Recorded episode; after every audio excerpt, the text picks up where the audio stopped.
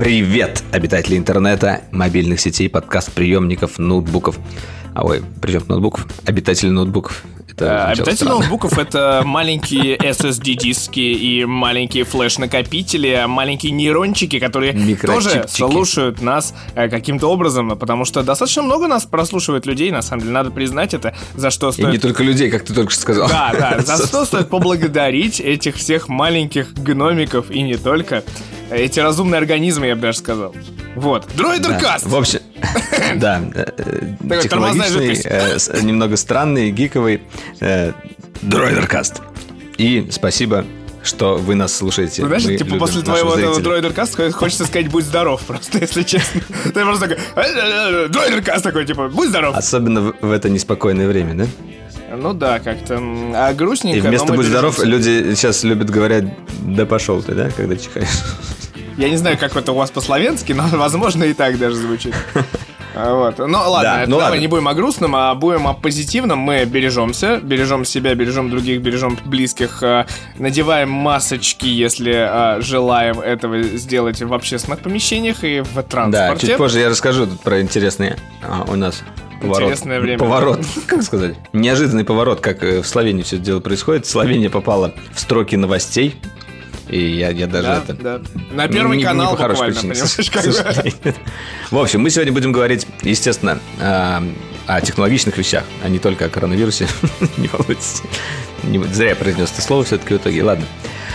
Во-первых, отгремела крутая конференция, которая прошла в онлайн-формате Adobe Max. Я очень давно не смотрел конференции от Adobe.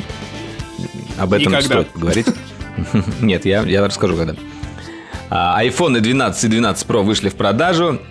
Мы поиграли в Among Us и готовы поделиться со своими впечатлениями и, может быть, каким-то соображением, почему она на хайпе. Дальше ты читай, я не могу. В смысле, Джонни Айв вышел из своей комнатки и теперь решил ее сдать на Airbnb? Ты про эту новость? Ну, да, такие новости, да. И Буда, 35 лет, наша любимая, одна из любимых сетей раменных, 35 лет. DxOMark начал тестировать дисплей, и это моя личная, наверное, боль, которая теперь зиждется где-то, как, знаешь, как ворон клевал печень Прометея, вот теперь DxOMark теперь будет еще и с этой стороны меня клевать. Вот, я расскажу про японский документальный сериал, пока не буду об этом конкретно рассказывать. Ну и, конечно, последний смартфон Huawei. Погнали!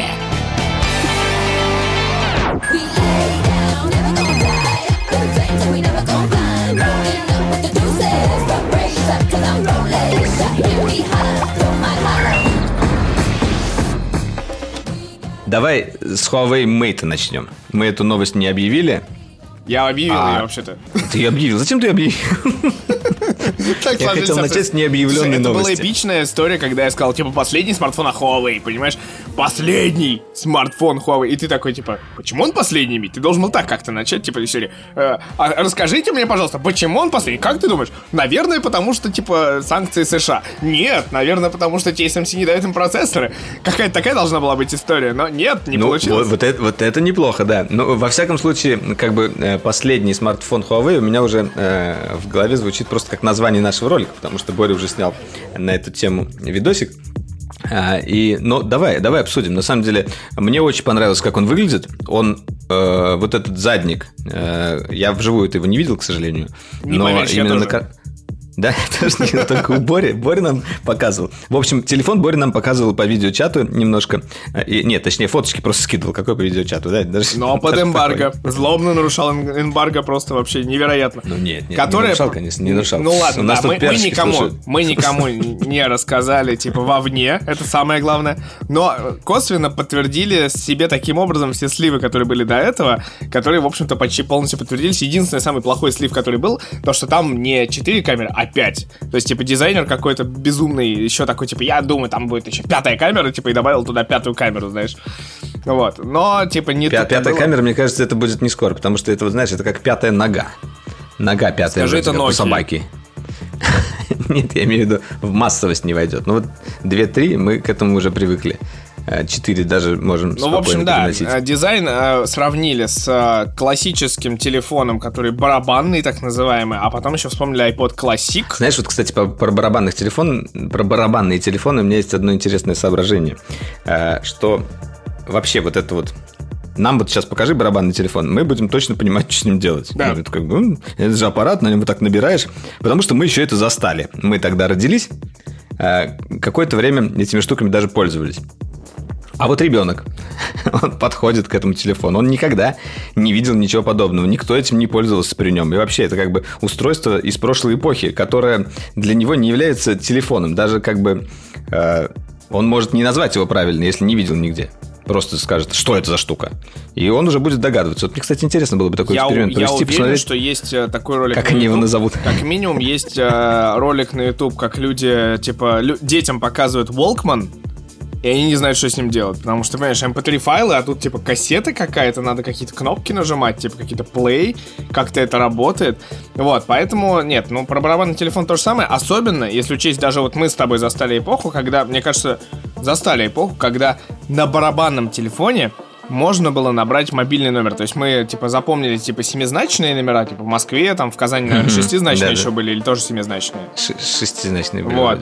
А потом появились десятизначные, короче, вот эти мобильные, и это было болью, особенно какой-нибудь 8, 900, 80. Они даже на кнопочных телефонах они были дурацкими, потому что вот пульсовый набор раньше был такой, так-так-так, и чем больше у тебя цифра, тем больше вот этот пульс идет, так-так-так, девятку нажимаешь, там она у тебя, так-так-так-так-так, а если еще номер там 999, 998, 990, и ты так, так-так-так-так-так, ну, короче, это ужасная история какая-то, да. Пользователи там, кто Йот и Теле2, типа 999 как раз появились. Не дай бог вам, типа, связаться с барабанными телефонами, потому что это же жесть. В общем, серьезно. На самом деле, это здорово, что вот эти вещи забывают, а те люди, которые их застали, могут вдохновляться дизайном их в смартфонах. Вот я как бы закольцевал нашу всю эту историю. Ты сейчас типа увидишь, типа, условно, в Любляне на обложке, типа, барабанный телефон и купишь его себе. Потому что никто не звонит, но, типа, ты будешь брать... Вернее, ты никому не звонишь, но ты будешь брать телефон... Поставлю на фоне, чтобы на ролике стоял. Да, это такой «Hello!» Это хороший вызов, кстати. Может быть, я так и сделаю. Еще такой, знаешь, красивый, чтобы он был с этой вот струбциной такой, и так, пинг. Или, может, даже который моно вот так. Там, Леночка, соедини меня с Семеном Семеновичем. Если ты такой скажешь в Словении, я думаю, тебя никто ни с кем не соединит. Понимаешь, как бы? Это маленькая проблемка. Ванечка, соедини меня. Ну ладно, вообще, да, окей. Хорошо. Так себе идея. Вот отвечать на телефон на таком, короче, девайсе, это будет прикольно. Но вот названивать... Валерий Юрьевич на проводе. А прикинь, как с такого телефона писать телеграмму? Там же был какой-то этап, когда на барабанных телефонах были еще буквы. Так, мы слишком далеко ушли от темы, но, типа, это же было такое. Мне кажется, где-то я, типа, встречал и такое. Так вот, Huawei Mate 40. Новые смартфоны от Huawei, как нетрудно догадаться, на самом деле. История в том, что, скорее всего, не будем, типа, далеко тянуть вот этого кота за хвостик. Дело в том, что, скорее всего, да, мы увидели последние смартфоны Huawei на период, там, год, может, 2, может, даже 3. Дело в том, что санкции США не продолжаются. Теперь TSMC не может, по слухам, выпускать процессоры для Huawei выше, типа, 28-нанометрового техпроцесса. Также, по слухам, китайские производства докачались примерно до уровня в 14-15 нанометров. Но, как мы понимаем, процессор, который получил Huawei Mate 40, вся линейка, это там 4 телефона, получается, Mate 40, Mate 40 Pro, Mate 40 Pro Plus и Mate 40, как мы любим, RS, вот этот вот Porsche дизайн, они же получили Kirin 9000, который 5 нанометров, который там нейронный процессор, который 24-ядерная ГПУ. Да, он офигительный. Процессор сам по себе просто невероятный. Вот, и 5 нанометров самое главное, и получается, что, если кто не смотрел ролик Валеры про экстремальную ультрафиолетовую литографию, тот не знает, что таких аппаратов примерно там единичное количество в мире, производство единичное количество в мире. Не, но они достаточно много их проводят, да, ну как бы владеют этими аппаратами сейчас, я не знаю, кстати, в Китае они вообще имеют, мне кажется, проблема еще в том, что они не могут их в Китае продавать. Да, скорее всего, типа, это глобальная история, что из-за санкций они не могут продать. Не факт, но если они не могут продавать, соответственно, они сделают свои. Китайцы в этом плане как бы быстро. Это тоже возможно, да. Это как бы они достаточно быстро докачались, схантив кучу сотрудников TSMC прошлых лет, они сейчас докачались до 14 нанометров. Такое, знаешь, Intel не снилось как бы. Intel там где-то там это, на обочине 12 нанометров сидит уже который год и типа не может. Ну слушай, ладно, но там как бы все немножко все-таки не так. Не стоит так Intel сейчас опускать. У них тоже там как бы интересные вещи в этом плане. Не одними нанометрами. Они там сидят с линейкой такие, типа, не одними нанометрами, мы сейчас, типа, другими нанометрами всех. Да просто я говорю, вот, ну, почему тогда последний? Тем не менее, Так. Нет, я имею в виду последний флагман в данной ситуации. Это надо было громко сказать, такой кликбейтный заголовок. Да, последний флагман. Но просто они же могут выпускать совершенно спокойно на этом процессоре еще достаточно долго, я так понимаю. Я так понимаю, что конечное количество процессоров было произведено по контракту. Условно, там заказ был на несколько тысяч, и вот эти несколько тысяч им TSMC отгрузил контейнер, и все. Вот они закончатся, и все. Я думаю, что так вот. Дело в этом. А это же контрактами отгружается, понимаешь? Давай погрустим с собой. Минуту молчания устроим в эту честь. Блин, ну на самом деле, как бы, я надеюсь, что все-таки это не будет останавливать прогресс. Ты надеешься, что Америка выберет нашего кандидата, и санкции против Китая прекратят существование свое, или что? Что такое наш кандидат? А тут уже непонятная история. У меня нет ответа на этот вопрос. Да и никогда не была понятная. Я до сих пор в эту историю. Если ты вмешаешься в выборы, то это будет уже вмешательство Словении в выборы США, понимаешь? Как бы, если я вмешаюсь, то Россия вмешается. Ну вот, так что как бы непонятно, кто наш кандидат. Я, честно, не знаю. Вот если в общем, как сам аппарат? Давай все-таки к самому аппарату. Аппарат просто... неинтересный. Ну, типа, скажем прямо. Красивый. Очень красивый. Но водопадный дисплей, который ты, как и я, очень любим. Mate 30 Pro мы помним. И водопадные дисплеевые, вот эти вот виртуальные кнопки, которые, как я понимаю, остались. Камера топовая, возведенная в абсолют топовая камера, окей. Классно. Собрал там, типа, лучший балди XOMark, поработил Xiaomi Mi 10-120, который вот этот вот безумный ультра. Вот. А что еще? Что? Большой экран, 90 Гц, или 120, 90, по-моему. Большой аккумулятор, беспроводная зарядка. А что еще нужно современного смартфона? Очень кратенько очень сказал. Слушай, ну на самом деле интересно, вот технологически, насколько крутым он получился, потому что, да, там нету Google сервисов, да, но тут при этом действительно это похоже немножечко на такой. Они должны были сделать все самое топовое. Ну вот... Получилось у них это или нет? Вот у меня вопрос в том, что мы получили, опять же, там, вот эти самые 4 устройства, потому что самый топ — это там типа Pro Plus, как вот было полгода назад с Huawei P40 Pro Plus, который получил 10-кратный оптический зум, охрененная новая технология, которая в жизни неприменима от слова «вообще». Дело в том, что я его тестировал, и я не понимаю, зачем вообще 10-кратный оптический зум в смартфонах, как и 5-кратный. Да, я тебе объясню, зачем. Ты сидишь в изоляции дома, и в окно можешь фоткать. В окно видишь зебру. Я такой, сфоткаю-ка я зебру. Да, но и тебе что там, например, мешает блик от окна. Ты фотографируешь, а потом нейросеточки этот блик убирают. У них есть такая штука. Нет, вот эти штуки. Это кайфово. Это круто, но это мы обсудим как раз в части про Adobe Max. Вот это вот фантазии человека. Да, давай переходить тогда сразу. Нет, давай коротко. Вот, значит, Huawei Mate 40, Mate 40 Pro, Mate 40 Pro Plus. Скорее всего, будут в России, но ждите очень дорого, потому что нету никакой скидки за отсутствие Google сервисов, за что мы не очень... я на самом деле даже слышал мнение...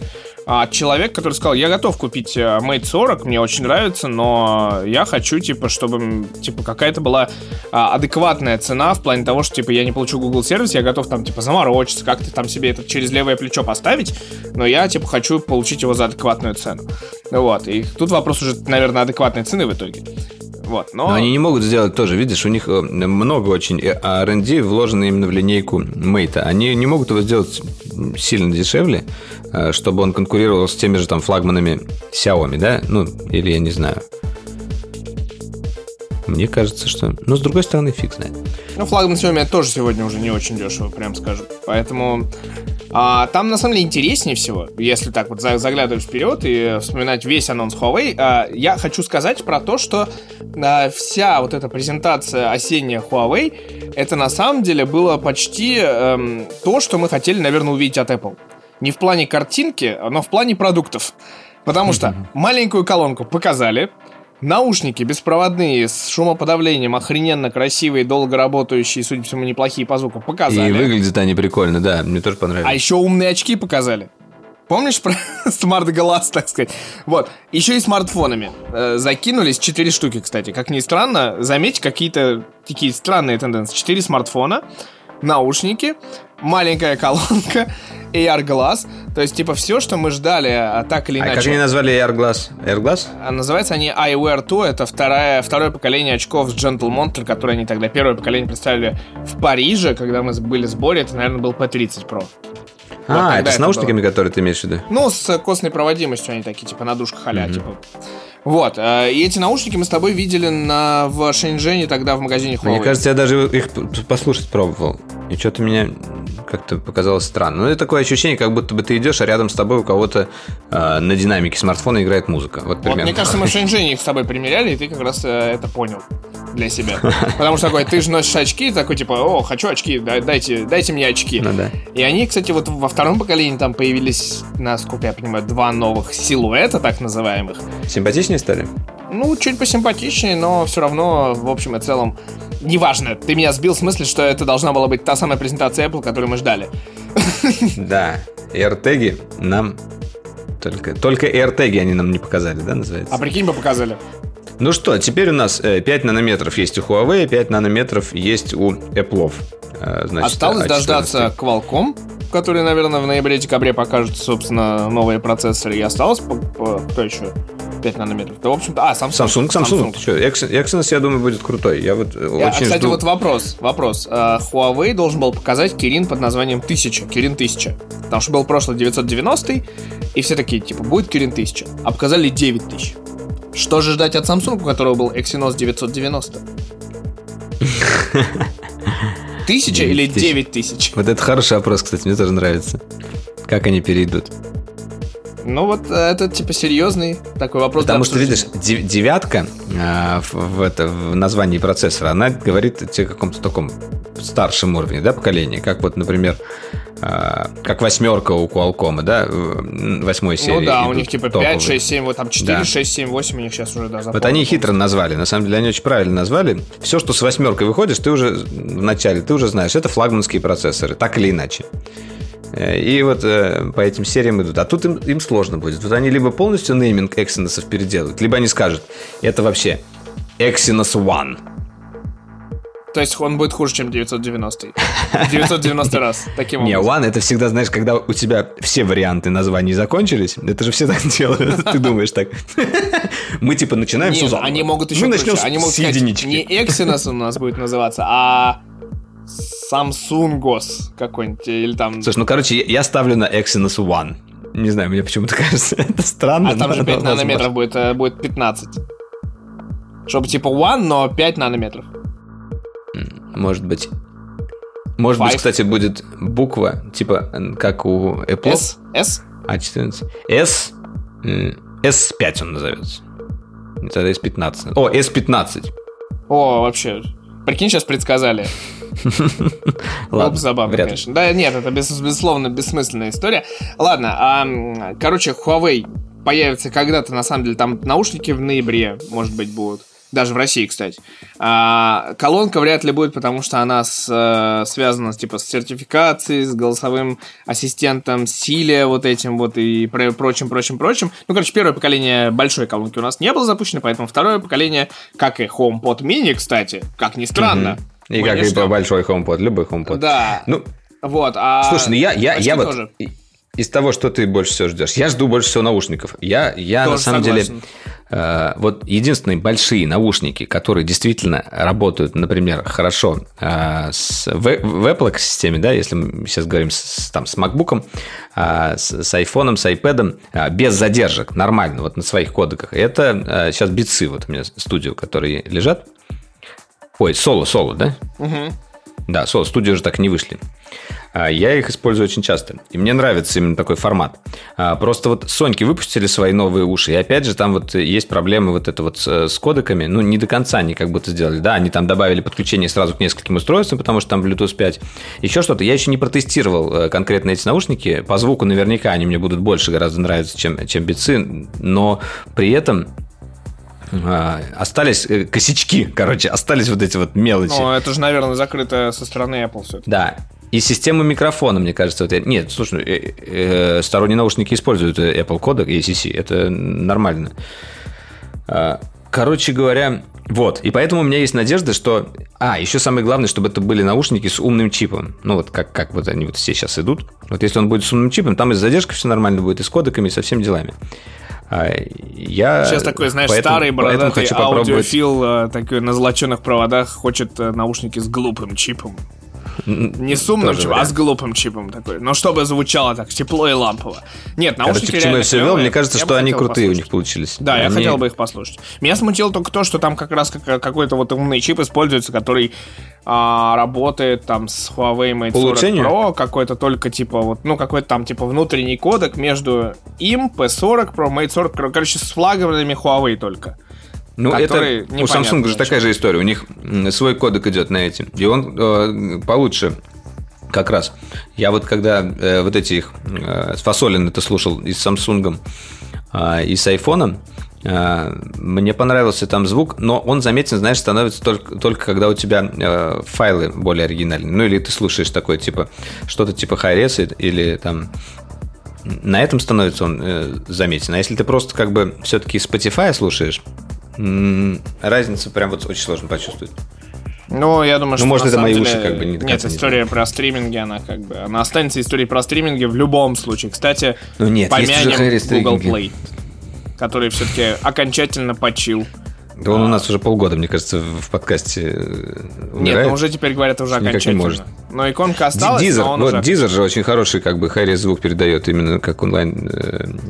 И он хороший, сам по себе сервис прикольный. Еще Tidal хороший, там вообще... И в России цена на него региональная самая прикольная, потому что так он стоит достаточно дорого, а в России адаптировали. А знаешь, на что нет региональных цен в России? На... Пакеты Adobe Creative, так сказать, тот самый. О как.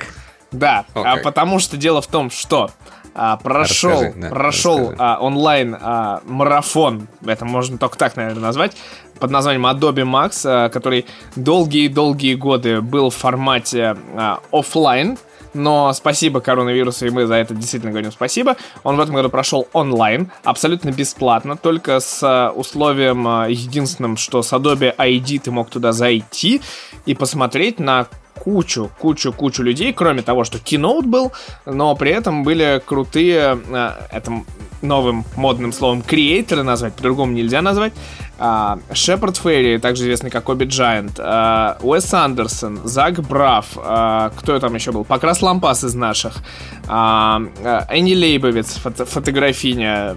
Что еще смотрел я там, господи? Да я дофига всего смотрел. Ну там на самом деле еще было много фотографов. Винит я еще мало посмотрел. Было. Я, к сожалению, у меня времени не было постоянно смотреть. Я прям очень жалею, когда пропустил первый день, пропустил там второй, начал его там ночью вот с тобой тогда смотреть.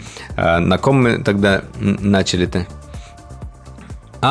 Ну наш любимый пророк вычислительной фотографии. Марк Левой, да. Он там тоже не спал, знает, потому что он сейчас работает. Марк Левой сгнобился, ушел из Гугла, или его ушли из Гугла. Он типа там Астрофото им не понравилось. Доработал пиксель до какого-то момента. И, собственно, его идеи остались в Pixel 4a и в Pixel 5, видимо. Я думаю, его идеи еще долго жить будут, как бы. Ну, внутри-то да, но просто именно последние, типа, новые истории он заложил еще в Google Pixel 5, как говорится. После этого он собрал свои вещи, маленький вот этот чемоданчик, и перешел не там, типа, не отдыхать, не в отпуск ушел, не в Стэнфорде преподавать, откуда он пришел, собственно. Он пришел такой в Adobe и говорит, я хочу быть вашим дружком. Его, собственно, объявили. Думаешь, так все это было? А может, его схантили просто, его просто долго-долго, да, несколько такой, типа, лет я уламывали. Adobe. А может быть, он просто сказал, пришел, типа, вот с этим чемоданчиком и сказал, я хочу быть вице-президентом Adobe. Они такие, добро, окей, в принципе, неплохо. Нет, это не так работает, конечно. Там за ним бегали несколько хедхантеров. Они предлагали ему там классную новую должность, просторы в его творчестве, в исследованиях и так далее. Он сказал, хочу сделать, чтобы в фотошопе было типа нейровычисление. Они такие, добро, нормально. Короче, в общем, он рассказал нам в своем выступлении... Ничего нового. Он нам рассказал, по сути... Он тоже пересказал ролик Дроидера, я бы так сказал. Пересказал ролик Дроидера, рассказал, что он сделал, в принципе, для компьютейшнл фотографии, примерно вот как раз во всех аспектах Google камеры. И затем он, самое интересное, ты заметил, чем он закончил? Он закончил RAW форматом. И не просто так он начал о нем говорить, он говорил именно про вот тот самый computational RAW, когда с камеры смартфона берется не только как бы снимок одной матрицы, там идет тот же мультифрейм, уже с наложенными там эффектами Smart HDR или HDR+, или еще с чем-то, и в итоге потом вот это вот, у тебя вот этот вот весь комплекс, ты его уже потом обрабатываешь на смартфоне. То же самое, как бы, что и показал, по сути, Apple Pro RAW, но все-таки Apple Pro RAW и computational RAW у Google это разные вещи. Apple Pro RAW, он прям получается у тебя такой же, как снимок, как ты снял, и ты его можешь тянуть. Прям вот все там уже, и Diffusion вроде как заложили, и Smart HDR 3, и вот это все, оно уже сделалось. А ты уже можешь там крутить, двигать. Мы еще не знаем, как Apple Pro RAW будет в руках, потому что мы его не пробовали, он не вышел. А никто его еще не пробовал. Да, он будет позже, и все как бы ждут.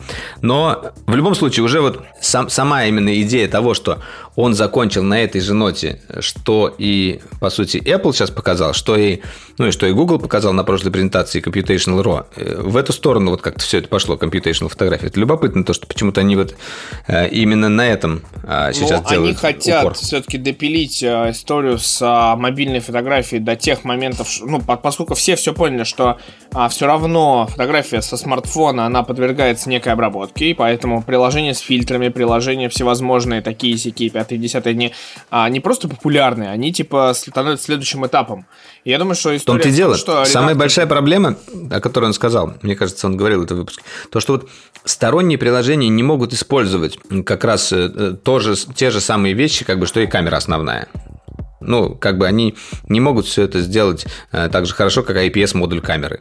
И поэтому нужно ему выдавать уже как бы результаты потом. Ну, короче, это на самом деле еще и подтолкнет... ISP-модуль только? Ну, не только, но нейромодуль не IPS, еще. А ISP. IPS это дисплей.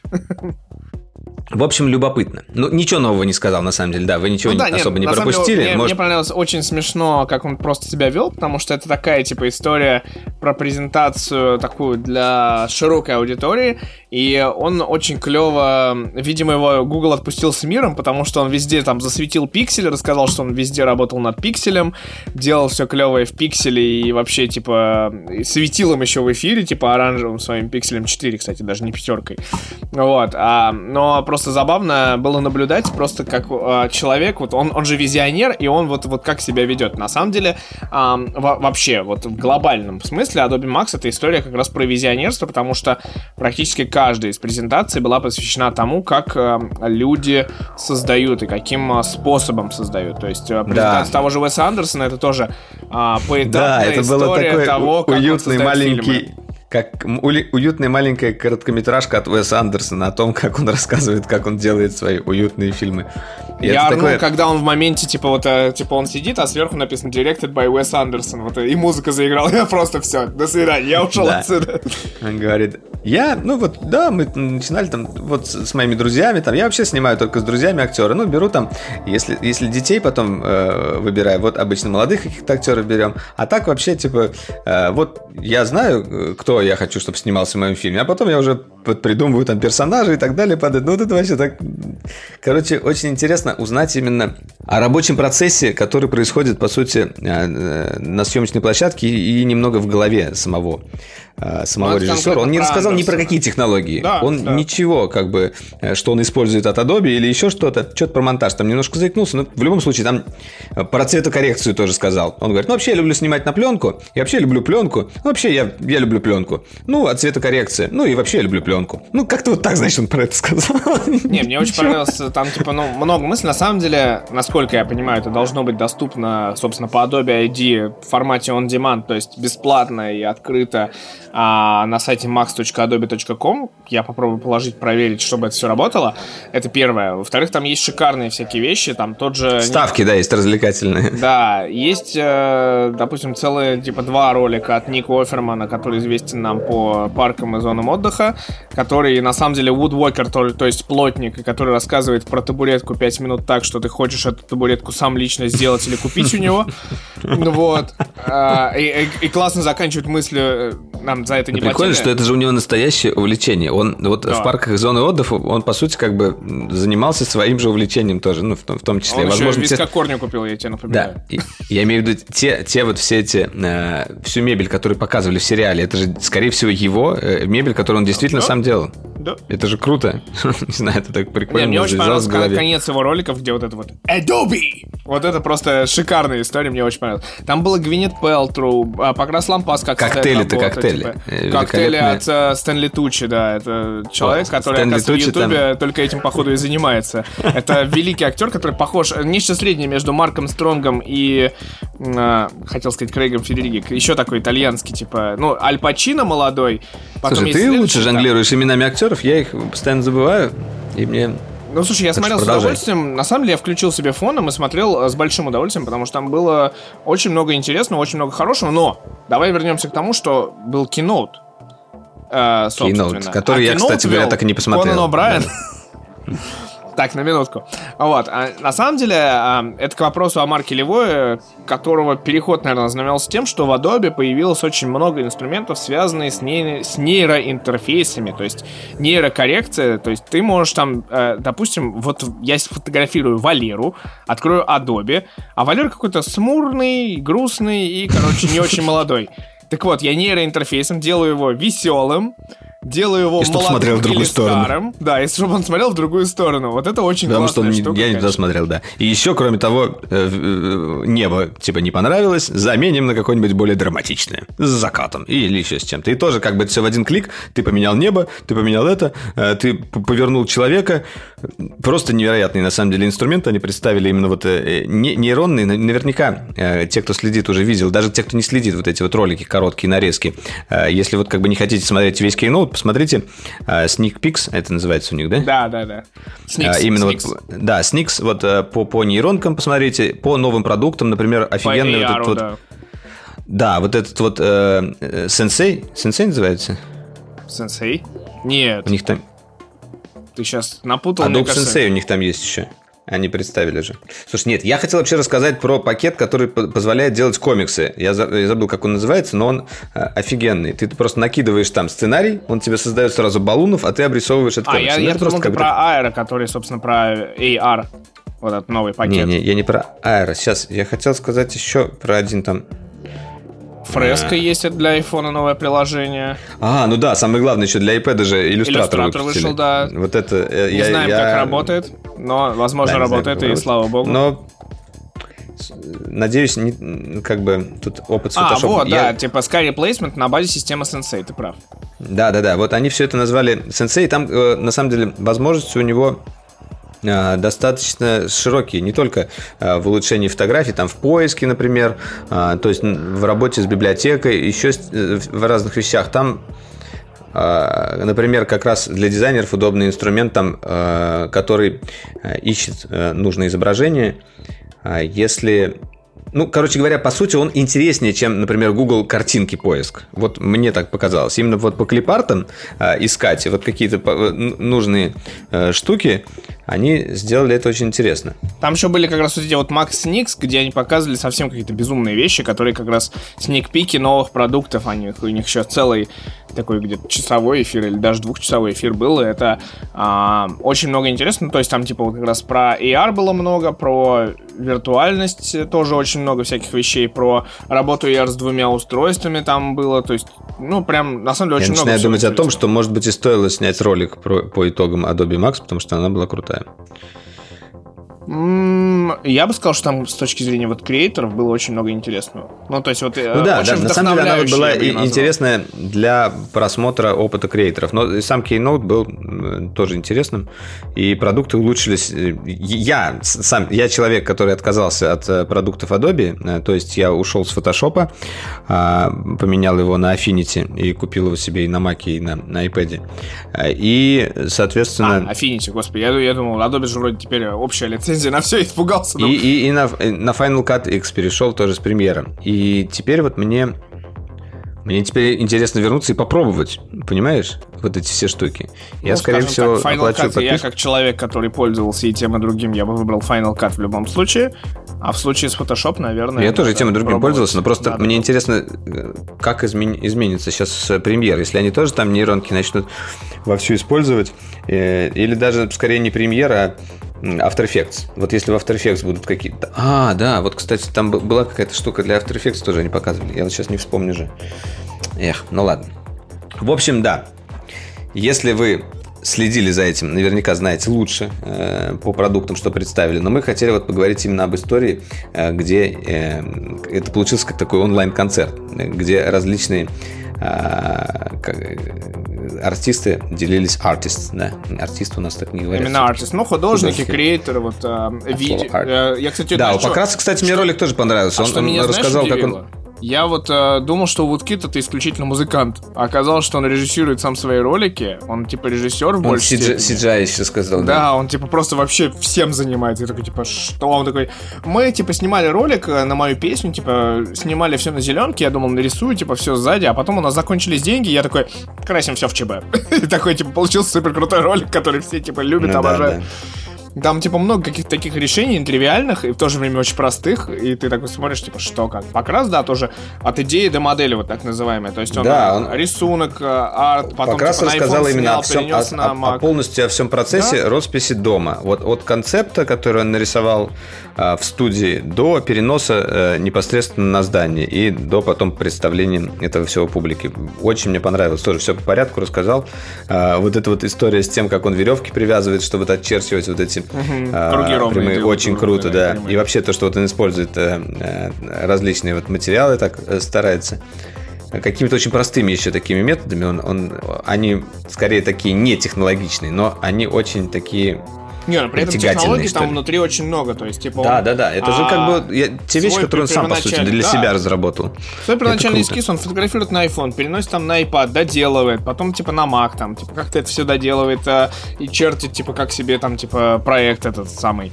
Ну, там, типа, на самом деле, очень много внутри, но главное, да, что, типа, местами ты просто смотришь, типа, где-то просто кто-то все руками делает, а где-то кто-то, типа, технологии использует. И это прям очень интересно в контексте того, что как у каждого свой творческий путь строится и как, ну, там была история про человека какой-то, по-моему, немецкий или австрийский дизайнер, как он делал кассы для музыка, логотип.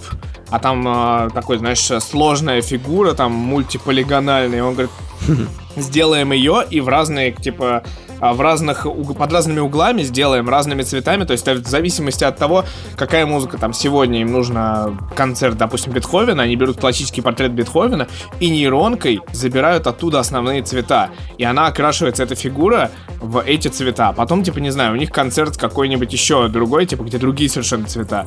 И они так же самое берут, типа, ну, то есть там очень много таких идей, они вроде поверхностные, и он на эту фигуру это делает, а это становится логотипом этого самого дома музыки, то ли в Севилье, то ли еще где-то. Там очень много, как бы, вот говорю, вроде бы простые достаточно решения, но местами они такие прям интересные и не лежащие на поверхности. То есть вот эту вот историю с логотипом он придумал. Он говорит, я смотрю с балкона, едет машина, и я придумываю 3D вот эту вот модуляцию, и думаю, в 3D сейчас прикольно сделать, типа, какая-то, типа, общая фактура, чтобы везде и всюду была. И они ее используют, там, типа, местный оркестр получил этот логотип, местные все концерты получили этот логотип. То есть там вот эта вся история, она, типа, очень все масштабируется и становится такой, типа, франшизой максимальной. И он везде это использует логотип, очень классно. Слушай, а они же какой-то, как раз еще свой 3D-пакет представили или нет? Ну, точнее, не представили, а как-то... Ну, или... какой-то и был. Мне показалось. Вот я уже запутался в их пакетах, и их слишком много стало. Вот реально. Раньше я знал, что есть Photoshop, Premiere, Lightroom, Illustrator, After Effects, ну, как бы из основных. Audition. Там, ну, Audition, Dreamweaver, что еще? Ну, вот, как бы, по вебу там еще несколько есть. Acrobat Reader. Угу. Там ладно, все равно было много, но сейчас стало еще больше, еще непонятнее. Ну да. Вот насчет 3D я тоже посмотрел, у них какой-то крутой ролик. А я собираюсь блендер же все-таки начать немножко, хотя бы пончик нарисовать и посмотреть, зайдет мне или нет. Тот самый пончик, с которого все начинают. Ужас какой. Ладно, в общем, это интересно. Я сейчас проверю, посмотрю, доступно ли по Adobe ID, вот, так сказать, on-demand вот эти видеоролики. Там, кстати, вот эти Мак, как его, Кевин Харри или Кевин Перри, как так его. Слушай, ну я вот смотрю сейчас, у них на канале, судя по всему, очень много всего они уже нарезали и выложили. Я думаю, что надо просто будет, да, собрать какую-то подборочку. И будет прикольно. Нет, вот Adobe Mox, вот. Я, есть. Кстати, поставил себе на iPad Illustrator. И Митя, наверное, хочет поделиться тем, что он себе тоже что-нибудь может поставить на iPad, потому что мы созваниваемся наконец-то с ним по клевому фейстайму, а не по дуо. Я нормально вижу картинку, и звук у нас не пляшет туда-сюда. Ну скажи, что лучше картинка. Я не понял, я тебя как-то вижу. И все, ты меня, у меня не так подсвечено. Да, ты не так подсвечен, как мы выяснили. Нет, на самом деле я впечатлен в плане того, что... Давайте, да, скажем про то, что iPad Air 4-го поколения удалось мне заполучить в свои нежные лапки. Все нормально, я проверял звук, прости. Пам-пам, да, Валера, привет. В лапке удалось заполучить iPad Air в версии Wi-Fi, да еще и с Pencil, да еще и с Magic Keyboard. И на самом деле последним я, конечно, дико недоволен, потому что вот тут я должен сказать... Чем ты дико недоволен? Давай, скажи. Весом Magic Keyboard, потому что я сегодня специально искал в интернете информацию. Мой MacBook и MacBook Pro 13 mid 2014, он весит 1,5 килограмма.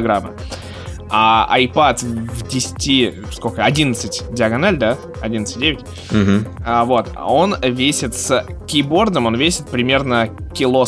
То есть выигрыш такой, типа, знаешь, очень сомнительный, потому что при этом сам iPad весит легко. Он, типа, меньше 500 грамм весит, с Pencil 500 грамм. А вот с этим Magic Keyboard добавляется 700 грамм. И главное, что на сайте, как ты не смотришь, типа, где всякие фолио, где фолио кейборд, где Magic Keyboard, там нету веса ее. Нигде. Слушай, ну, короче, я на этот счет хочу сказать следующее. Вначале, да, я тоже как бы так подумал, да, она тяжеловата, потому что предыдущая обложка, она была легче, и в этом плане мне даже захотелось от старого своего iPad'а вырезать окошко побольше под камеру, она, по сути, подходит, вот эта старая обложка. Я ее даже вставил, проверил, все работает, клавиатура функционирует. Единственное, вот окошко нужно это расширить. Но мне как-то все не поднимается рука, вот ножницами это самому вырезать. Это будет как-то некрасиво. Если как-то стикерами потом это заделать. В общем, ладно. Либо купить еще одну новую клавиатуру уже с обложкой и использовать ее для дороги. А вторая, она такая более стационарная. Я на самом деле все равно кидаю именно с клавиатуры в рюкзак iPad. И на ней удобнее гораздо на коленях работать. Она жестче закрепляется. Да и в целом я ей как бы очень рад. И курсор этот, он меня иногда реально спасает. Потому что раньше без курсора я как бы думал, что и так все нормально. А с курсором стал думать, что... Когда как раз за старую клавиатуру сажусь, понимаю, что его теперь мне не хватает. Я к нему привык. И да, и нет. Ну, типа, во-первых, я так скажу. Тут явно есть от чего угореть, потому что это такое универсальное комбинированное устройство, которое ты и руками пользуешься, ну, типа, тачем, и, типа, клавиатурой. И вот этого не хватало, наверное, в плане, типа, Мака опыта. Типа. Да, но видишь, у тебя немного другой опыт уже сразу получается. Я работал долго на клавиатуре без трекпада. И у меня не тянулась рука трекпада, я уже переучился полностью тыкать в экран. А сейчас я обратно переучился на такой, более ноутбучный формат. Но я все равно чаще, наверное, тыкаю в экран, нежели в трекпад. Потому что это удобнее на iPad делать. Ну, в общем, попользуешься, интересно, расскажешь потом свой опыт. Интересно, да, потому что я хочу попользоваться и по полной, и обрабатывать фотографии. Я хочу попробовать там, типа, бенчмарк наш замутить про обработку фотографий, как он вообще, типа, с ноутбуками сразится, запустится ли нормально, или там, типа, будут какие-то проблемки. Ну, прям, на самом деле, в хвост и в гриву хочу погонять. И вот, прям... вот Lightroom новый, хочется прощупать, конечно, на iPad. Он же тоже, они его тоже улучшили. Я вот Lightroom хотел посмотреть, и Illustrator, да. И, кстати, поставь еще себе, если хочешь посмотреть на iPad монтаж, так. Я советую тебе поставить, но она, правда, платная, LumaFusion поставь себе, это вот как бы по интерфейсу она очень похожа даже на Final Cut отчасти, там легко все пойдет. И это полноценный как бы монтажный редактор. iMovie тоже вроде как немножко должны улучшить Apple'овский. И iMovie, что самое интересное, на айфонах последний, я так понимаю, может быть и на iPad'ах тоже. Это будет единственный iMovie, который может редактировать файлы Dolby Vision. Ты, например, Final Cut еще не обновился, скорее всего, с биксюром или там около того он обновится, чтобы ты смог обрабатывать вот эти Dolby Vision видеоролики, которые ты снимаешь на iPhone, именно полноценно. И это, кстати, меня удивило даже немного, то, что они как-то это не подгадали под продажу айфонов. Люди же захотят поснимать и сразу смонтировать, не обязательно на айфоне. Они именно вот такую концепцию продвигают, что снимаешь на айфоне, монтируешь на айфоне. В общем, да, это попробуем. Это вопрос опыта, вот, скорее всего. И вопрос пробы пера, пробы всего-всего. На самом деле, тут, да, кстати, про Magic Keyboard очень забавно, потому что Magic Keyboard, он универсально подходит и к iPad Pro новому, и к iPad Air. Вот, и главное, что вот как раз ты говорил про вырезы что-то там. Хочется сказать, что, в общем-то, с этими вырезами есть много разных странных проблем. Хочется сказать по поводу того, что Magic Keyboard, он один на всех, и все на одного, так сказать. И главное при этом получается то, что ты говорил про вырез, что ты хотел там вырез как-то поменять, типа что-то там перевырезать, довырезать или наоборот закрыть где-то. А у меня получается iPad Air вставлен в вырез, ну типа одна камера вставлена в большой квадратный вырез, и ну, это да, немножко да, странно да. выглядит само по себе. Поэтому, ну типа есть моменты. Ой, ну это мелочи. Да, ну это мелочи, да, это правда. Да, так, следующая тема. Что-то мы так немножко съехали на тему того, что у Бори появился iPad. Я просто решил, что... У Бори? Ой, у Бори, у Мити. У Бори-то давно iPad, он давно на iPad работает. Нормальный ход. Следующая тема, собственно, связана с... Вернемся. Туда? Вернемся к Apple опять, да? Да, так вот, показываю Валерию вот такую вот коробочку, очень тонкую, очень легкую. Вот, дело в том, что, да, iPhone 12 и iPhone 12 Pro... вышел в продажу, и не только в России, но и по всему миру. Появился на тестах везде, и даже когда-нибудь появится у Валеры, может быть, если да, я соблаговолю. Мы планируем. Планируем это. Что хочется сказать. Во-первых, по первым результатам тестирования MagSafe работает на Android. Вот что хочется сказать, да. Как выяснилось, да. Apple представил фишку для всех смартфонов и планшетов, видимо, еще что-то. Да, ну как бы история с MagSafe какая? Там кроме самой зарядки встроили еще магнит. Но, например, Маркис, когда показывал в ролике у себя пиксель, MagSafe отлично примагнитился именно в то же место, где должна быть зарядка, и тоже неплохо его заряжал. Одна особенность, я вот не знаю, будет ли он выдавать тоже 15 Вт пикселю, потому что там же NFC еще встроен, и он соединяется, сообщает iPhone, что он подключился, это именно фирменный MagSafe, там, или это аксессуар MagSafe, и зарядка идет на 15 Вт, а так типа 7,5, не больше. Ну, любая обычная зарядка, да, выдает типа 7,5 Вт. Вот мне интересно, насторонние именно устройства, если заряжать MagSafe, они будут на 15 Вт заряжаться или нет? Вот это вот. Тебе это реально интересно? Ну, это любопытно. Вот. В остальном аксессуары тоже, как бы я видел только на роликах, я еще пока не смотрел. Там в каждом чехле, по сути, тоже встроен магнит, который немножечко усиливает вот этот магнит сзади, чтобы все лучше магнитилось и все проходило как надо и позиционировалось. И даже появились некоторые интересные аксессуары. Например, я первым делом подумал про то, что вот этот MagSafe классно было бы примагничивать на панель автомобиля. Но я выяснил, что там недостаточно мощный магнит, если просто напрямую это делать. Но у Белкина вроде появился уже держатель, который как раз поддерживает MagSafe и использует его. И еще к тому же один из зрителей у меня в Инстаграме прислал мне как бы видеоролик, как он просто магнитную площадку какую-то купил. Он пока не написал, какой фирмы. Он на нее сверху MagSafe лепит, она магнитится.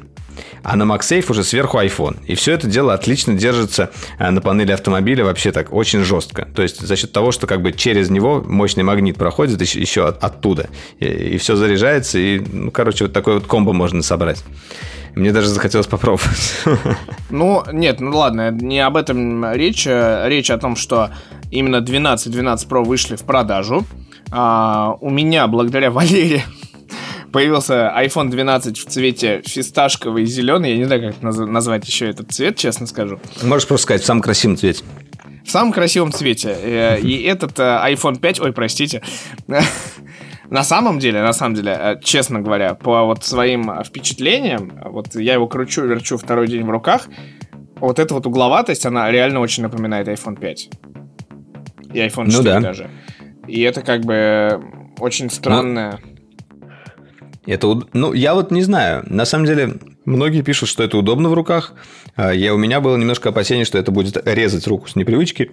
Но за счет того, что размеры как бы уменьшились, то, может быть, это и нормально. Другое дело, как это будет на Максе, потому что я планирую как бы в итоге взять себе Макс. Я тебе могу сказать, что вот этот размер, он как бы нормальный. Типа 12-12 Pro, это вот прям нормальный размер сейчас. Да, это отличный размер. 6.1 это вот как раз чуть больше, чем было у нас у iPhone 11 Pro. На самом деле, прям чуть больше, да, вот прям они прям почти складываются. Да. Просто он...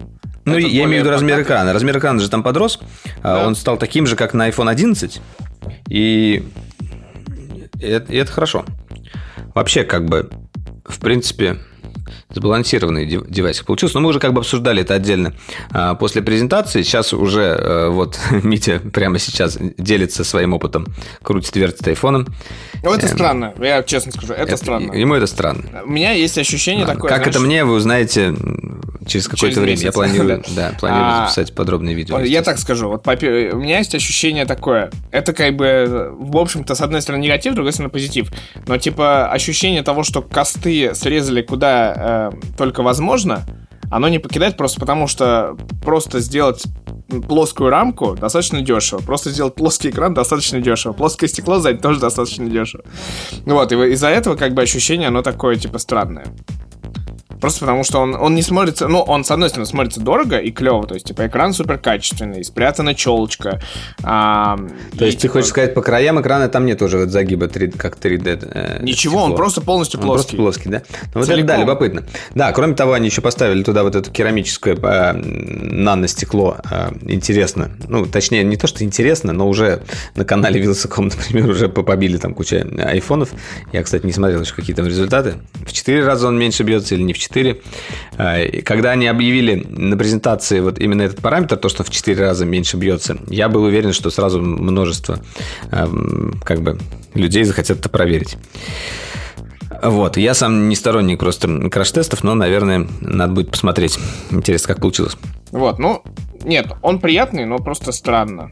Вот честно, я уже настолько, видимо, привык к андроидам, которые со всех сторон облегающие, обтекаемые, такие-сякие, что это выглядит реально достаточно странно. И вот нету, кстати, этой самой миллиметровой волны, то, что модуль. Да ладно, кайфовый он, кайфовый. Да, миллиметровые антенны вот этого окошечка, которые там начали люди гадать, что для Pencil, еще для чего-то. Это антенна миллиметровая, которая для Verizon специальная, американская, только для американских айфонов была запущена, и нигде она больше работать не будет.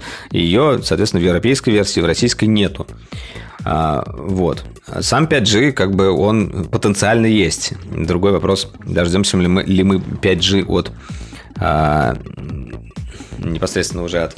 Да, и в связи с этим главный вопрос в том, операторов. Что как бы у нас iPhone 12 Pro Max и iPhone 12 Pro Mini...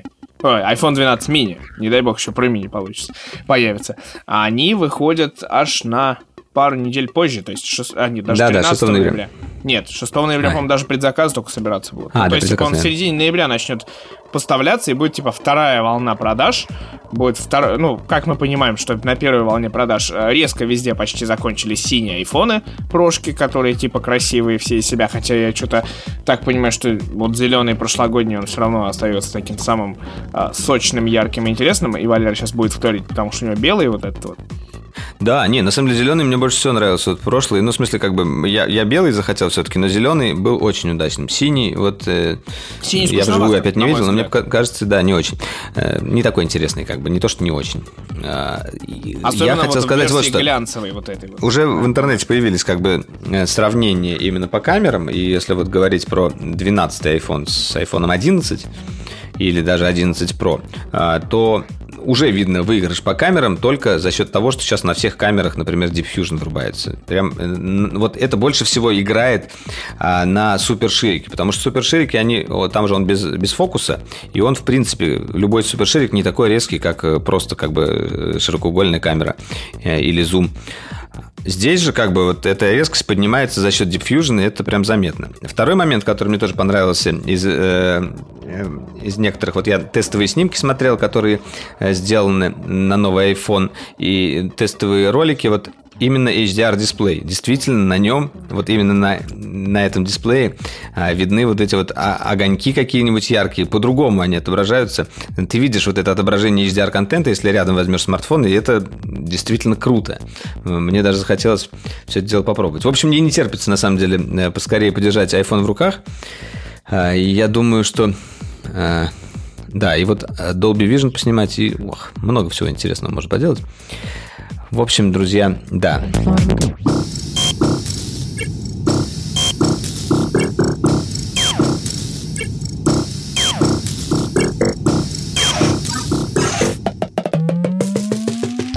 Про игры мы хотели поговорить. Одна из таких... Мы сегодня будем говорить не о каком-то AAA тайтле, не о какой-то игре, которая вышла недавно. Эта игра достаточно давно уже появилась, но именно сейчас стала популярной. Называется она Among Us. По сути, это такая небольшая инди-игра, которая очень простая, но имеет очень интересную такую заразную механику. Первым делом, когда рассказывают про игру Among Us, упоминают всегда игру «Мафия». Ну, то, что вот как бы наверняка знают. Люди собираются, город засыпает, мафия кого-то убивает, потом там шериф кого-то арестовывает. И вот это все вот происходит примерно так. Но здесь... Все-таки, если вы не любите мафию, не думайте, что вам эта игра не понравится. Потому что я сразу подумал, когда мне так объяснили, я подумал, не хочу я в мафию играть. Ну, нафиг, это все неинтересно. Тут же как бы принцип такой. Вы какое-то существо, не человек, да, какой-то гуманоид, который на космической станции куда-то летит. И вас может быть какое-то различное количество. То есть, это мультиплеерная игра. Все подключаются, и каждому игроку раздаются задания. Это типа игра полностью мультиплатформенная, то есть, можно с андроида, с айпада, с айфона, да, вот это очень круто. С компьютера подключиться, да, и типа играть все вместе. Притом на мобильниках она бесплатная, да, а на винде она, соответственно, дешевая. Стоит там 133 рубля, что ли, в Steam, какие-то копейки. В итоге, вы оказываетесь на этом космическом судне, космической станции, точнее. И кто-то один из вас или два, в зависимости от того, как вы определите, и в зависимости от количества человек, является импостером. Импостер – это, по сути, такой убийца, который мешает вашему всему процессу. Всем остальным игрокам раздаются задания. Кому-то там перезапустить реактор, там, перенастроить двигатели, выстроить навигацию, выкинуть космический мусор. В общем, все вот эти вот маленькие задания, они выглядят как мини-квесты такие в игре. Просто человечком подходите к какой-то панельке, соединяете там проводочки, что-то там где-то сканируете, что-то переливаете куда-то. В общем, такие простые штучки. Они несложные. Сразу можно догадаться, как их решить, но некоторые из них иногда решаются не сразу. Какие-то дольше, какие-то быстрее. В общем, цель вот этого чувака, одного или нескольких, импостера, потихоньку всех убивать и при этом оставаться незамеченным. Потому что, как только происходит первое убийство и кто-то находит труп, созывается так называемое собрание. Или как оно называется. Неважно. Все игроки подключают свой голосовой чат и обсуждают, голосуют, кого... не голосовой чат, можно и в текстовом чате. Да. Это, просто сама суть. Когда ты играешь со своими друзьями, ты можешь созвониться.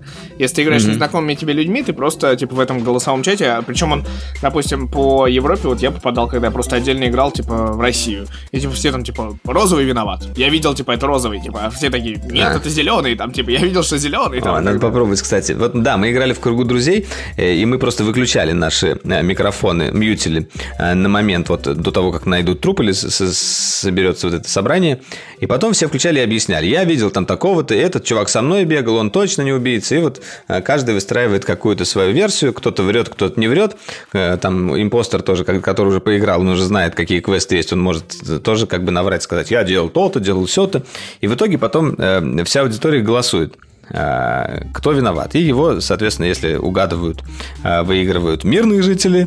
Если мирного жителя выбирают, он умирает и становится привидением, при этом может доделывать свои квесты, но не может участвовать в процессе. Очень любопытная, на самом деле, механика.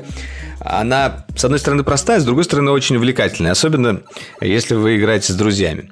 Мы сначала играли 5 человек, да? Потом в шестером 5-6, даже веселее стало, да.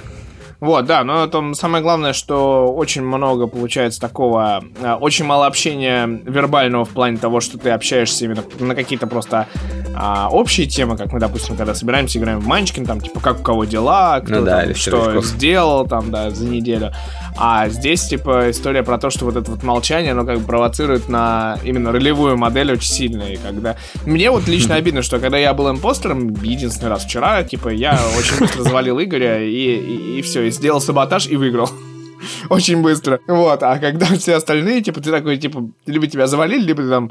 Кто же меня обманывает? Кто, типа, да, кроме убийств, еще вот там любопытную штуку может делать этот импостер — саботаж. То есть можно взять, отключить там, ну, щиток питания, что-то там поломать, и везде выключается свет, и все игроки ходят и видят только вокруг себя, как вот фонарик. Но при этом игра не заканчивается, но можно починить свет. А можно повредить, например, реактор. И в этом случае по тайм-ауту игра закончится, если как бы мирные игроки не успеют отключить, ну, починить судно, то импостер опять же выигрывает. В общем, да, я надеюсь, мы вас не запутали. Игра бесплатная для мобильников. Можете совершенно смело попробовать просто поиграть и рекламу посмотреть между боями. Ну, это поэтому она бесплатная. Я бы, кстати, с удовольствием 133 рубля заплатил бы и на мобильнике, чтобы эту рекламу не видеть. А там есть, конечно, какая-то история, что типа отключить рекламу. Так что, вот, наверное, так и надо посмотреть, да. Вот, ну да, игра реально стоит того. Она, вот Валера сказал, что вышла достаточно давно. Она вышла 2 года назад. 2 года эти инди-разработчики сидели и думали, что с ними делать. Выжидали. Да, что вообще с этой игрой происходит, как вообще ее поддерживать, не поддерживать. И тут ее, типа, видимо, нашли как бы стримеры, и получилась, типа, очень веселая забава. Она стала, типа, таким персонажем сама по себе мемной, потому что, типа, вот эти персонажи, они достаточно вычурные, интересные, яркие, сочные. Ну вот, и типа сам сюжет вот этого предательства.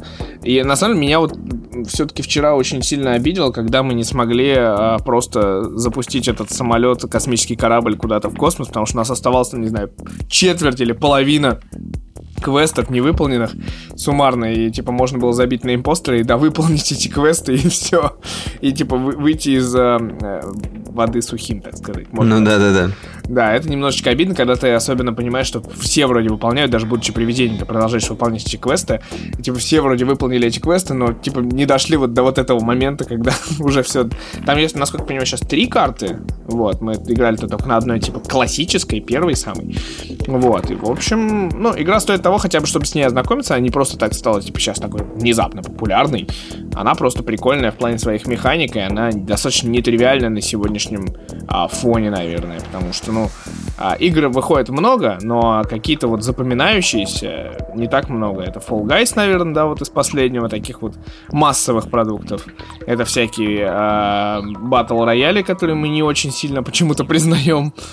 Ну да, на самом деле вот сейчас становятся популярными вот эти вот такие какие-то маленькие игры, которые доступны для всех. Вот тот же Fall Guys — отличный пример, показывающий, что люди сидят дома, и, ну, им хочется как-то коммуницировать все-таки с друзьями, и вот какие-то такие вот проекты начинают появляться. По-моему, это круто.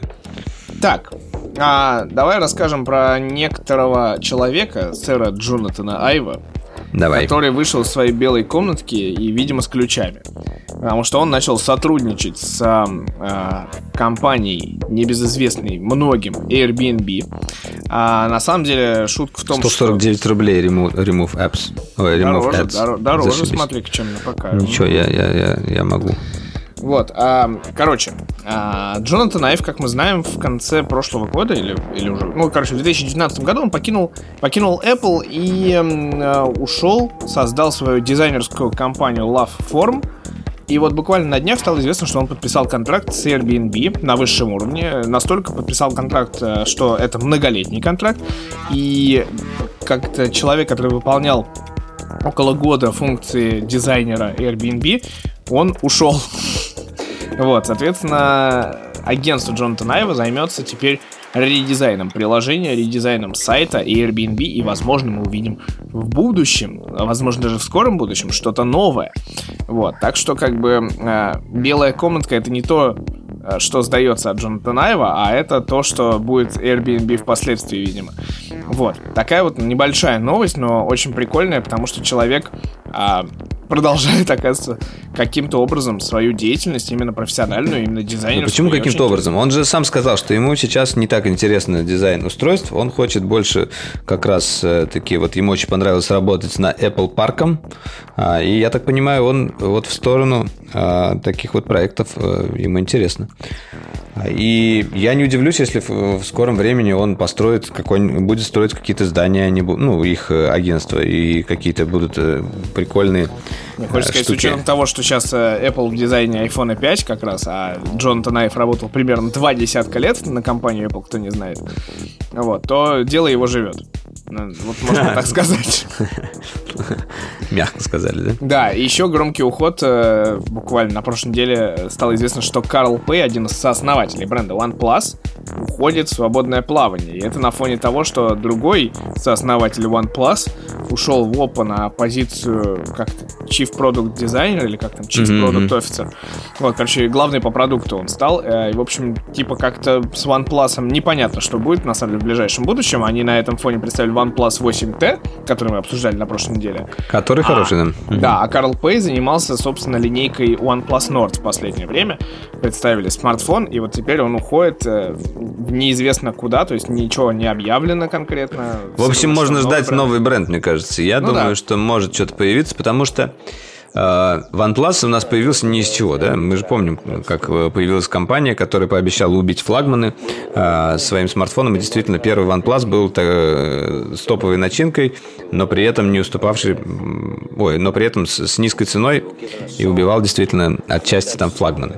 Сейчас уже OnePlus пошла немножко другой дорогой. Интересно, какой дорогой пойдет Карл Пэй. Вот что интересно. Apple Pay или Google Pay? А широкими мазками продолжаем. DxOMark, горячо любимые, о которых у нас есть ролик на Дройдере, автором которого я местами являюсь. Дело в том, что DxOMark какое-то время назад, кроме того, что решил тестировать камеры и селфи-камеры, они решили тестировать аудио-возможности продуктов. А теперь, буквально... Когда это произошло? На прошлой неделе они протестировали дисплей нового Samsung Galaxy S20 FE, по-моему, вот этого самого, и все поняли, что они тестируют еще и дисплей. Они разработали регламент тестирования дисплеев. Они решили, что они теперь могут быть еще и дисплеймейтом, так называемым. То есть есть сайт, который дисплеймейт, который тестирует дисплеи, и выставляет им достаточно, какие-то грустные оценки. Все смартфоны, которые тестируются, они получают оценку А+. Что после этой оценки А+? Никаких циферок тебе, ничего интересного. А+++++? Как-то нет, все А+, получили. А тут, понимаешь, DxOMark, знакомый всем, известный всем, берет и 138 баллов ставит. Вот, и все . А кто там в топе сейчас? В топе Samsung. Samsung? А новый iPhone? Они еще не сделали тест? Есть iPhone 11, там главное, что непрозрачно, как всегда в случае DxOMark. Новый Samsung поддерживает 120 Гц. iPhone не поддерживает 120 Гц. И нету такого, чтобы было понимание вообще, как оценка вот именно 120 Гц или 60 Гц, каким образом она влияет, потому что у них опять 6 параметров, среди которых есть видео, есть motion, есть brightness, есть color, еще какие-то 2 параметра. И, как всегда, это супер непрозрачно, особенно 60 и 120 Гц. Как это оценивать? Это видео или это motion, или где это вообще там отражается? То есть motion. У них... Да, но у них в тесте Samsung это отражается ровно в начале, в первом абзаце. Этот Samsung поддерживает дисплей 120 Гц. Нигде ниже, в тестировании, это вообще не упоминается. Да, кстати, я зашел в Among Us и увидел announcement от создателей. Они сказали, что у нас тут сейчас проблемы с хакингом, и сети иногда падают, но они это решают. Но это не так важно. А второй анонс. Мы отменили выход Among Us 2, cancel, потому что все силы мы теперь вкладываем в Among Us 1. Такой интересный анонс. Короче, второй части не будет, вы это узнали от нас. Да, в ближайшее время не ждите.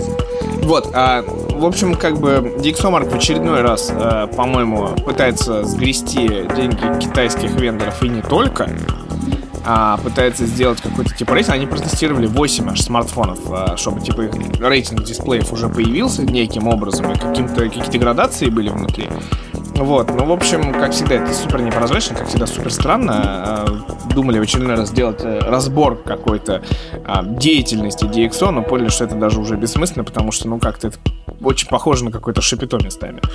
Особенно если учесть, что новый смартфон Huawei тут же получает оценку выше по камере, чем все остальные смартфоны. Да, там по селфи. Ну и по камере, и по селфи. Да, но самое главное, что при этом до этого был топ Xiaomi Mi 10 Ultra, который со 120-кратным зумом. И в пятерке были смартфоны Vivo. Еще что-то, очень странное. Последнее время была пятерка, честно скажу. То есть, если взять вот эти 5 смартфонов дружно и пофоткать на них, я думаю, что Huawei действительно выиграет. А при этом условно следующая пятерка, в которой будет Pixel, iPhone, какой-нибудь Samsung, они будут явно не хуже этих Xiaomi, Vivo, OnePlus, еще кого-нибудь. Вот, то есть, как всегда, к этим рейтингам есть большие вопросы. К выставлению баллов есть огромные вопросы. На самом деле, да, еще широкий мазок. На прошлой неделе еще состоялась конференция, онлайн-анонс от Google, который касался поиска. Я не буду много говорить, на самом деле они много всего представляли, но самое клевое, что теперь можно напеть песню. Вот, допустим, ты идешь по улице, где-то заиграла в кафешке песня, не знаю, ты ее, вроде знаешь, но забыл, что это за песня, да? И она у тебя весь день в голове жужжит, вот эта вот музычка играет. Теперь ты включаешь Google поиск, нажимаешь, что это за песня, и такой мычишь ее, знаешь, он условно лучше, чем Шазам. На самом деле, раньше вот эту штуку умела делать... Да, раньше эту штуку с напеванием делал SoundHound, который был конкурентом Шазама на начале. Я помню, я напевал какие-то песни Битлз или еще что-нибудь, и они находились. И мало того, находились не только оригиналы, а еще и напевания других людей, которые Отлично. Тоже там можно было сохранять. В общем, да, вот тут теперь эта штука появилась. И... Да, знаете теперь, живите с этим знанием. Нет, проверял, работает, это очень прикольно. Вот реально напеваешь песню, он тебе выдает 3 карточки с песнями. Первая обычная как раз то, что попало, чаще всего. А 2 других какие-то варианты, очень странные, Ты такой, что это такое? Окей, ладно, так и быть. Мне главное было первое узнать. Ткнула пальцем. Да, помните о том, что вас записывают и думают об этом. Так, Валер, давай про рамен. Рамен. У нас есть такая традиция, которую я внедрил в массы. Каждый год 31 декабря мы ходим в баню. Да. Каждый раз, когда мы приезжаем в какой-нибудь новый город или в новую страну, где еще не были, я стараюсь там искать раменные и искать лучший рамен. И вот Митя подключился тоже к этому челленджу вместе со мной, и мы вместе с ним тестировали несколько раменов. Например, в Берлине один из лучших мы нашли, в Москве мы ели несколько раменов, в Тайване мы тестировали офигенные тоже рамены. Я вот еще ел там рамен, например, в Лондоне, съел все рамены. Я тоже в Лондоне ел, не надо. В Любляне. В Лондоне ты тоже ел, да? Конечно. В общем, да. И потихоньку коллекционируем вот этот ансамбль вкусов раменов. Я еще в Барселоне нашел очень классные 2 рамена. Да, и к чему мы все это говорим? Одна из известных таких крупных сетей раменных, который называется Иппудо, в котором делают действительно офигенные рамены. На самом деле, кстати, вот эту историю с раменами я немножечко даже перехватил у Макса с Дэном из «Розетки», потому что они постоянно рамен, Иппудо. Но в итоге у нас с ним немножко разошлись мнения. Он считает, что все-таки они считают, что Иппудо самый топовый, а мы с Митей пробовали уже, по-моему, гораздо вкуснее рамены в других местах, но, тем не менее, в Иппудо всегда стабильно офигенный рамен. Если у вас где-то рядом есть Иппудо, вдруг, или вы бываете, обязательно попробуйте. И сегодня, точнее не сегодня, в этом году исполняется 35 лет этой сети.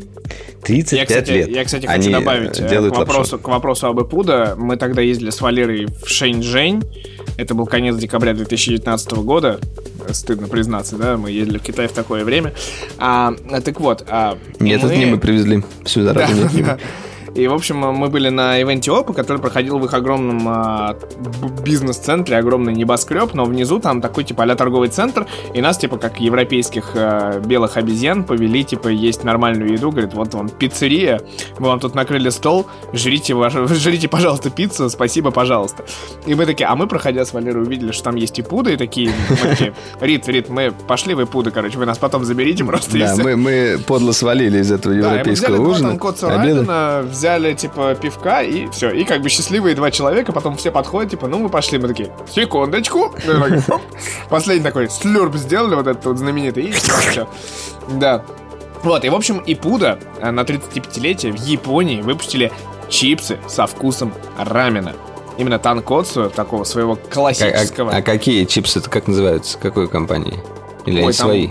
Там коллаборация, да, двух компаний. Ипудо Широмаро Мото Адзи Potato Chips. Что-нибудь тебе это сказала? Это Ямайоши Сейка. Компания, которая выпустила чипсы. Вот, там есть логотип ресторанов. Вкус классического, так сказать, рамена из Ипуда под названием Широмаро. Это, собственно, я так понимаю, свиной как раз танкоцу их.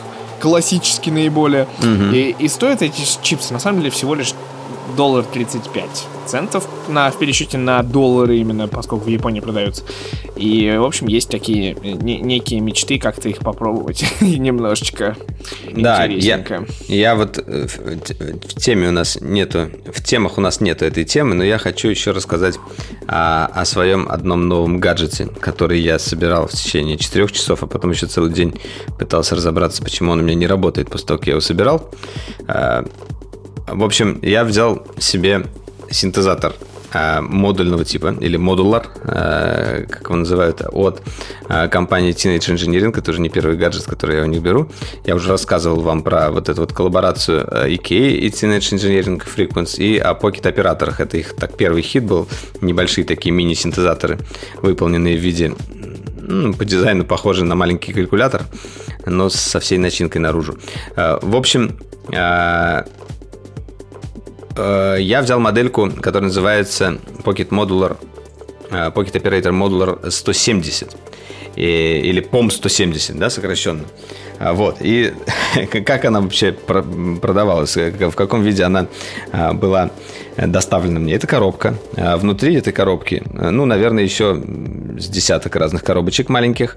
Я у себя в Инстаграме показал полную распаковку и сборку даже записал. Я потом выложу, потому что я только частично это показывал. И даже закреплю в профиле Инстаграма в избранное, чтобы это видели. Потому что это такой очень увлекательный конструктор а-ля Лего. И я снял вообще стоп-моушеном всю полностью сборку. Еще пока просто не склеил. Там первые 2 вещи распаковки я выложил, а остальное я еще выложу. Ну вот, в итоге 4 часа я собирал, там гнул железки, привинчивал эти винтики, проводочки все подсоединял. В итоге где-то в 3 ночи я закончил, и он у меня не заработал. Я был, конечно, не рад. Хотя от процесса я получал истинное удовольствие, то самое удовольствие, которое получает, наверное, ребенок, собирая Лего, и даже взрослый, собирая Лего, но еще и плюс добавив сюда радиоэлектронику и вот это все, это было кайфово. На следующий день я как бы его разобрал. Не обнаружил у себя никаких ошибок, собрал обратно. Потом встретился тот словенец с чуваком, с одним, который тоже, он играет на синтезаторах уже достаточно профессионально, он некоторым вещам меня учит, он рассказал про некоторые основы модуларов, и мы разобрались, какие у меня модули стоят, как там все это подключать, но, в принципе, я как бы и так все правильно делал. В итоге оказалось то, что я просто не нашел сигнал, грубо говоря, не накрутил ручек, чтобы его услышать, потому что в итоге все у меня работает, и выглядит это сейчас как такой огромный клубок проводов утыканных и издающий интересные звуки девайс. Пока еще мне не дошло, не дошло до того, чтобы из этого получалась музыка, но я уже разобрался, как работает секвенсор, тут есть даже клавиатура, более-менее разобрался, как коммутировать модули, и уже залипал по несколько часов, искал приятный звук, там уже несколько у меня было прикольных паттернов, я, правда, их не сохранял пока, но в ближайшее время, я думаю, в Инстаграме что-нибудь выложу. В общем, вот, да, хотел поделиться с вами. И штука очень интересная, планирую дальше ее изучать и рассказывать. Потом еще попробую соединить какой-то сетап из нескольких синтезаторов. У меня уже есть Korg Minilog XD, и есть, соответственно, вот этот Pocket-оператор, просто Teenage Engineering. Есть клавиатурка, которую я могу подключить, MIDI-клавиатура от Arturia. Там уже любой какой-нибудь софтверный синтезатор врубить. И, соответственно, вот этот вот модулар, и все это дело попытаюсь в один сеттинг такой собрать. И плюс еще туда iPad добавить. И вот как-то вот что-то такое может и получиться. Вот. Но не получится, как мы знаем. Спасибо. Мы верим в тебя. На самом деле, да, ты так вероломно. А тут я хотел переход от рамена как раз в рамен. Дело в том, что, может быть, ты не в курсе, я начал и уже, на самом деле, заканчиваю смотреть сериал от Amazon Prime. Это документалочка. Ну, я досмотрел один сериал Amazon Prime, The Boys. Вот. И... Я тоже досмотрел, кстати. Отлично. Потом как-нибудь обсудим. Хотя... Непонятно, можно что обсуждать, да? Если честно. Мне лично не очень понятно. Короче, другой сериал от Amazon Prime, как мы знаем, как мы рассказывали, Amazon Prime в свое время купил команду Top Gear и выпустил под названием Grand Tour автомобильное шоу с Джеймсом Мэем, Джереми Кларксоном и Ричардом Хаммондом. И вот теперь они типа выпустили этим, ну, где-то на самом деле оно месяц уже как-то вышло, Джеймс Мэй Our Man in Japan называется. Такое увлекательное серийное приключение чопорного британца, как мы понимаем, в возрасте примерно 60 плюс лет по Японии. Это очень забавно выглядит, потому что у него очень, как бы, его съемочная группа ставит в очень комичные ситуации, во-первых. Во-вторых, его комментарии сами по себе, потому что, ну, сравнение одного островного государства Великобритании с сравнением Японии и ее укладом жизни, вот, тут происходят постоянно какие-то забавные комментарии в плане того, что Саппоро — это город, названный в честь пива Саппоро, или еще как-нибудь, ну, то есть, типа, там, роботов, естественно, он пытается протестировать всякие, типа, как сделать катану, естественно, почему нет, ну, то есть, он пытается сделать какие-то классические вещи и в то же время попадает, допустим, на фестиваль пенисов где-то там в пригороде Токио, вот, то есть, как бы, вот это вот не классическое получилось у них такое... роуд-муви или туристическое путешествие, туристическая программа про Японию, а все-таки они искали какую-то вот такую жилку, чтобы показать что-то еще новое, рассказать что-то новое и показать это через свой угол, через свою призму. И очень там забавно. Понравилось тебе, да? Да, слушай, я посмотрел 5 серий, 6 у меня осталась, собственно. И на самом деле я как раз вспомнил про рамен в контексте того, что как раз ровно в первой серии на севере Японии, на... Господи, это Хоккайдо у нас остров. Нет, Хонсю. Вот, то есть, как бы, наиболее близкий к России остров, и он там, типа, холодно, зима, и он такой, типа, прибегает в раменную забегаловку и заказывает себе рамен вот в этом, знаешь, аппарате, который надо что-то тыкнуть, то, что он не знает, туда кинуть деньги и потом получить заветный рамен. Да, я, кстати, вот еще планирую посмотреть, я хотел начать, но еще не успел, на Netflix появилась, не на Netflix, на Apple TV+, кстати, не на Netflix, появилось шоу с Юэном Макгрегором. Он уже несколько раз объехал различные регионы на мотоциклах, да, там с другом как раз. Я видел, например, несколько серий, когда он приезжал там в Россию, на Байкал, и вот это, по этой части ездил. Очень было любопытно. И вот новая серия, которая вышла, она, во-первых, очень круто снята, во-вторых, они всю дорогу осуществляют на электрических мотоциклах, на этих... как раз на Харлеях вот этих новых электрических. И я вот все откладываю, но собираюсь посмотреть. По-моему, это... Ну, я начал так немного, меня это зацепило. Я планирую продолжить. По-моему, очень круто. Я, когда посмотрю, поделюсь обязательно впечатлениями, стоит смотреть или нет, но мне уже кажется, что стоит. Ну да, ты же хотел, как бы, как раз, если кто не знает, Валера очень-очень хотел как-то в сторону как раз мотоциклов подумать. И даже, да, я даже оплатил даже курсы и не успел их закончить до конца в Москве, поэтому надо как-нибудь приехать закончить. И хочу потом, соответственно, получить права, потому что у меня нет категории А.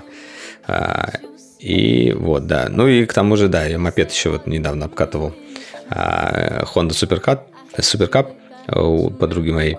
И Он мне очень понравился. Я даже уже мопед хочу. Чего угодно. На самом деле двухколесный. Мне вот хочется. Ну, кстати, в контексте Любляны и передвижения как минимум по городу, мне кажется, вообще идеально. Да. Сейчас я тут гоняю в основном на бустедборде. Это нормально тоже пока. Ну, у тебя там такие дожди, правда, мешают. Тоже расстояния, конечно, такие. Смешные. Вполне. Ладно, а на самом деле грустная новость сегодня в том, что Валера не подготовил аниме-выпуска. А вторая грустная новость, то, что я сегодня не подготовил пивко выпуска. Да, на этом, что, если вы слушали, поэтому на этом мы должны закончить подкаст. Простите нас великодушно, но мы варим пиво, Валера смотрит аниме как не в себя, чтобы какое-то отфильтровать. А я не отфильтровать как раз, потому что нефильтрованное лучше пиво, крафтовое. Да-да-да. Вот. Да, ну да, что касается пивка выпуска, я завел себе камбучу, чайный гриб. Уже первый урожай выпил, и второй получился слишком сладкий. Но в целом вроде все работает. Буду эксперименты делать и тоже делиться с вами. Вот опасно-то еще. Ты, главное, это как вот завещала нам всякие там АФБрю, БСГ и прочее, ты не забывай вот эти вот всякие какие-нибудь фруктовые пюрешки туда намешивать, чтобы это было прям вот совсем... Я добавил в последний лимон и имбирь. Мятку еще, мятку. Мятку не забывай. Мятки у меня не было, ну да. Мята — это хорошо. Вот я сейчас, у меня стоит как раз в холодильнике лимон, мята и кардамон, по-моему. А, огурец еще там. Кукумбер. Mm-hmm. Ну, то есть, типа, свежий огурец. Нормально, нормально. Так что ты давай попробуй. В общем, да, Валера завел себе чайный гриб. Теперь у Валеры, кроме 2 мейн-кунов, есть еще одно живое существо, которое надо подкармливать. Да, поить чаем минимум. Сладким, да. Вот, поэтому следите за его судьбой, за судьбой Teenage Engineering Pocket Operator Modular 170 и за судьбой Валера в том числе. Слушай, а я не рассказал, кстати, как у нас тут. У нас тут комендантский час вообще, в 9 нельзя выходить, и штраф... Ой, ну давай расскажи, да, напоследок. Ну, и напоследок хорошая история от Валеры. Да, на самом деле в Словении тут каким-то образом очень много заболевших в последнее время, 1600 в день, учитывая то, что в первой волне было там максимум 100. 1600? 1600. Вот. Для такой маленькой страны в 2 миллиона это много. Как бы тут все сейчас, все перемещения закрыли между регионами. Магазины, вот все, кроме продуктовых, с сегодняшнего дня как раз закрылись с субботы. Кафешки до этого еще закрыли. В общем, остались... Мне кажется, школы еще почему-то младшие продолжают работать. Но это тоже, наверное, вопрос времени. Вот. И главное, ввели комендантский час. Я вообще ни разу не жил нигде с комендантским часом. И как это тут выглядит? После 9 вечера, точнее, с 7 или 6 утра вроде до 9 вечера, ты как бы можешь появляться на улице, а после уже нет.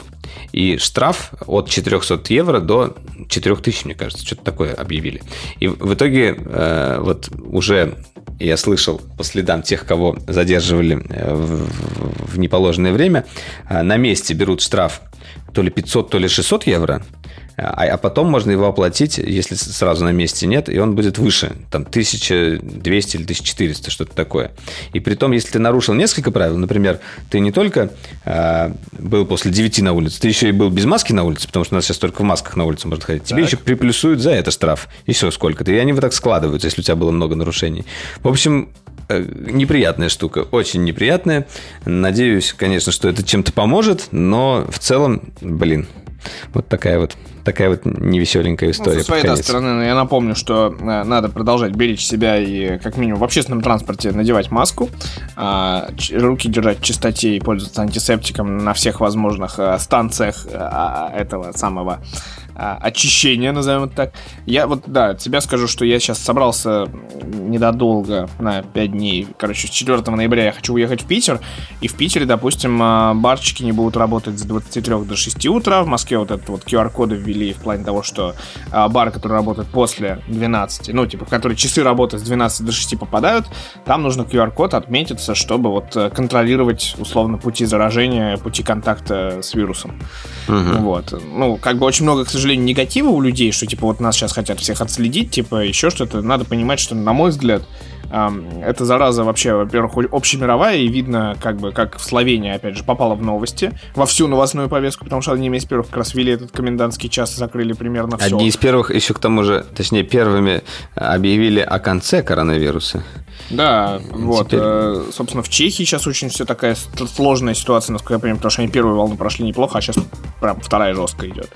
Вот, но самое главное, да, что надо понимать, что все-таки это никуда не ушло, и надо просто как-то контролировать себя в первую очередь, беречь себя и своих родных и близких, штука, с которой шутить не приходится, и, в общем, это все сейчас накладывается, видимо, на сезонные ОРВИ, ОРЗ, грипп там и прочее, и, в общем, накладка вот на нашу медицинскую систему достаточно жестокая, вот, поэтому в связи с этим просто хочу, чтобы хотя бы наши слушатели отнеслись и относились с пониманием к этой сложной ситуации и ситуации общемировой, потому что, как мы видим, цифры не то что не падают, цифры растут, и лето это была такая, к сожалению, передышка, но чтобы вот мы смогли спокойно дышать, выходить на улицу, гулять, когда хотим, где хотим, ездить в путешествие, нужно вот сейчас в очередной раз нужно затянуть пояса по-своему и как минимум следить за собой, быть осторожным, слова Виктора Цоя из 80-х годов, прям актуальные сейчас. Вот. Такие вот дела. Вот. Тебе есть что добавить по этому поводу? Нет. Ты все сказал.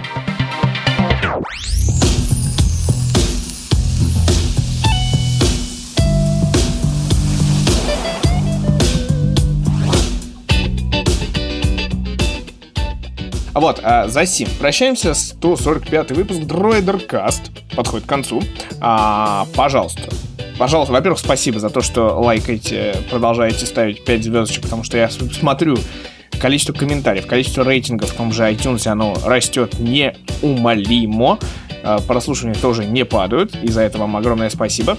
В общем-то, продолжайте в том же духе, а мы будем продолжать в своем духе, будем продолжать жечь и будем делать это периодически, потому что, к счастью или к сожалению, анонсы никуда не деваются, и темы продолжают появляться, которые стоит обсудить, стоит рассказать. Те же сериальчики, те же анимешечки, те же анонс продуктиков. Нас еще, может быть, ждет в ноябре какая-то презентация Apple, на которой мы можем много чего увидеть. Вот, поэтому Валера залип. Нет, я не залип.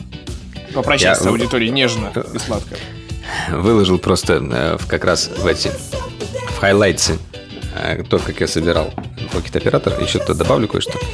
В общем, друзья, спасибо большое за прослушивание. Присоединяюсь ко всему, что сказал Митя. Он все правильно сказал. И, собственно, до встречи в будущем. Пока.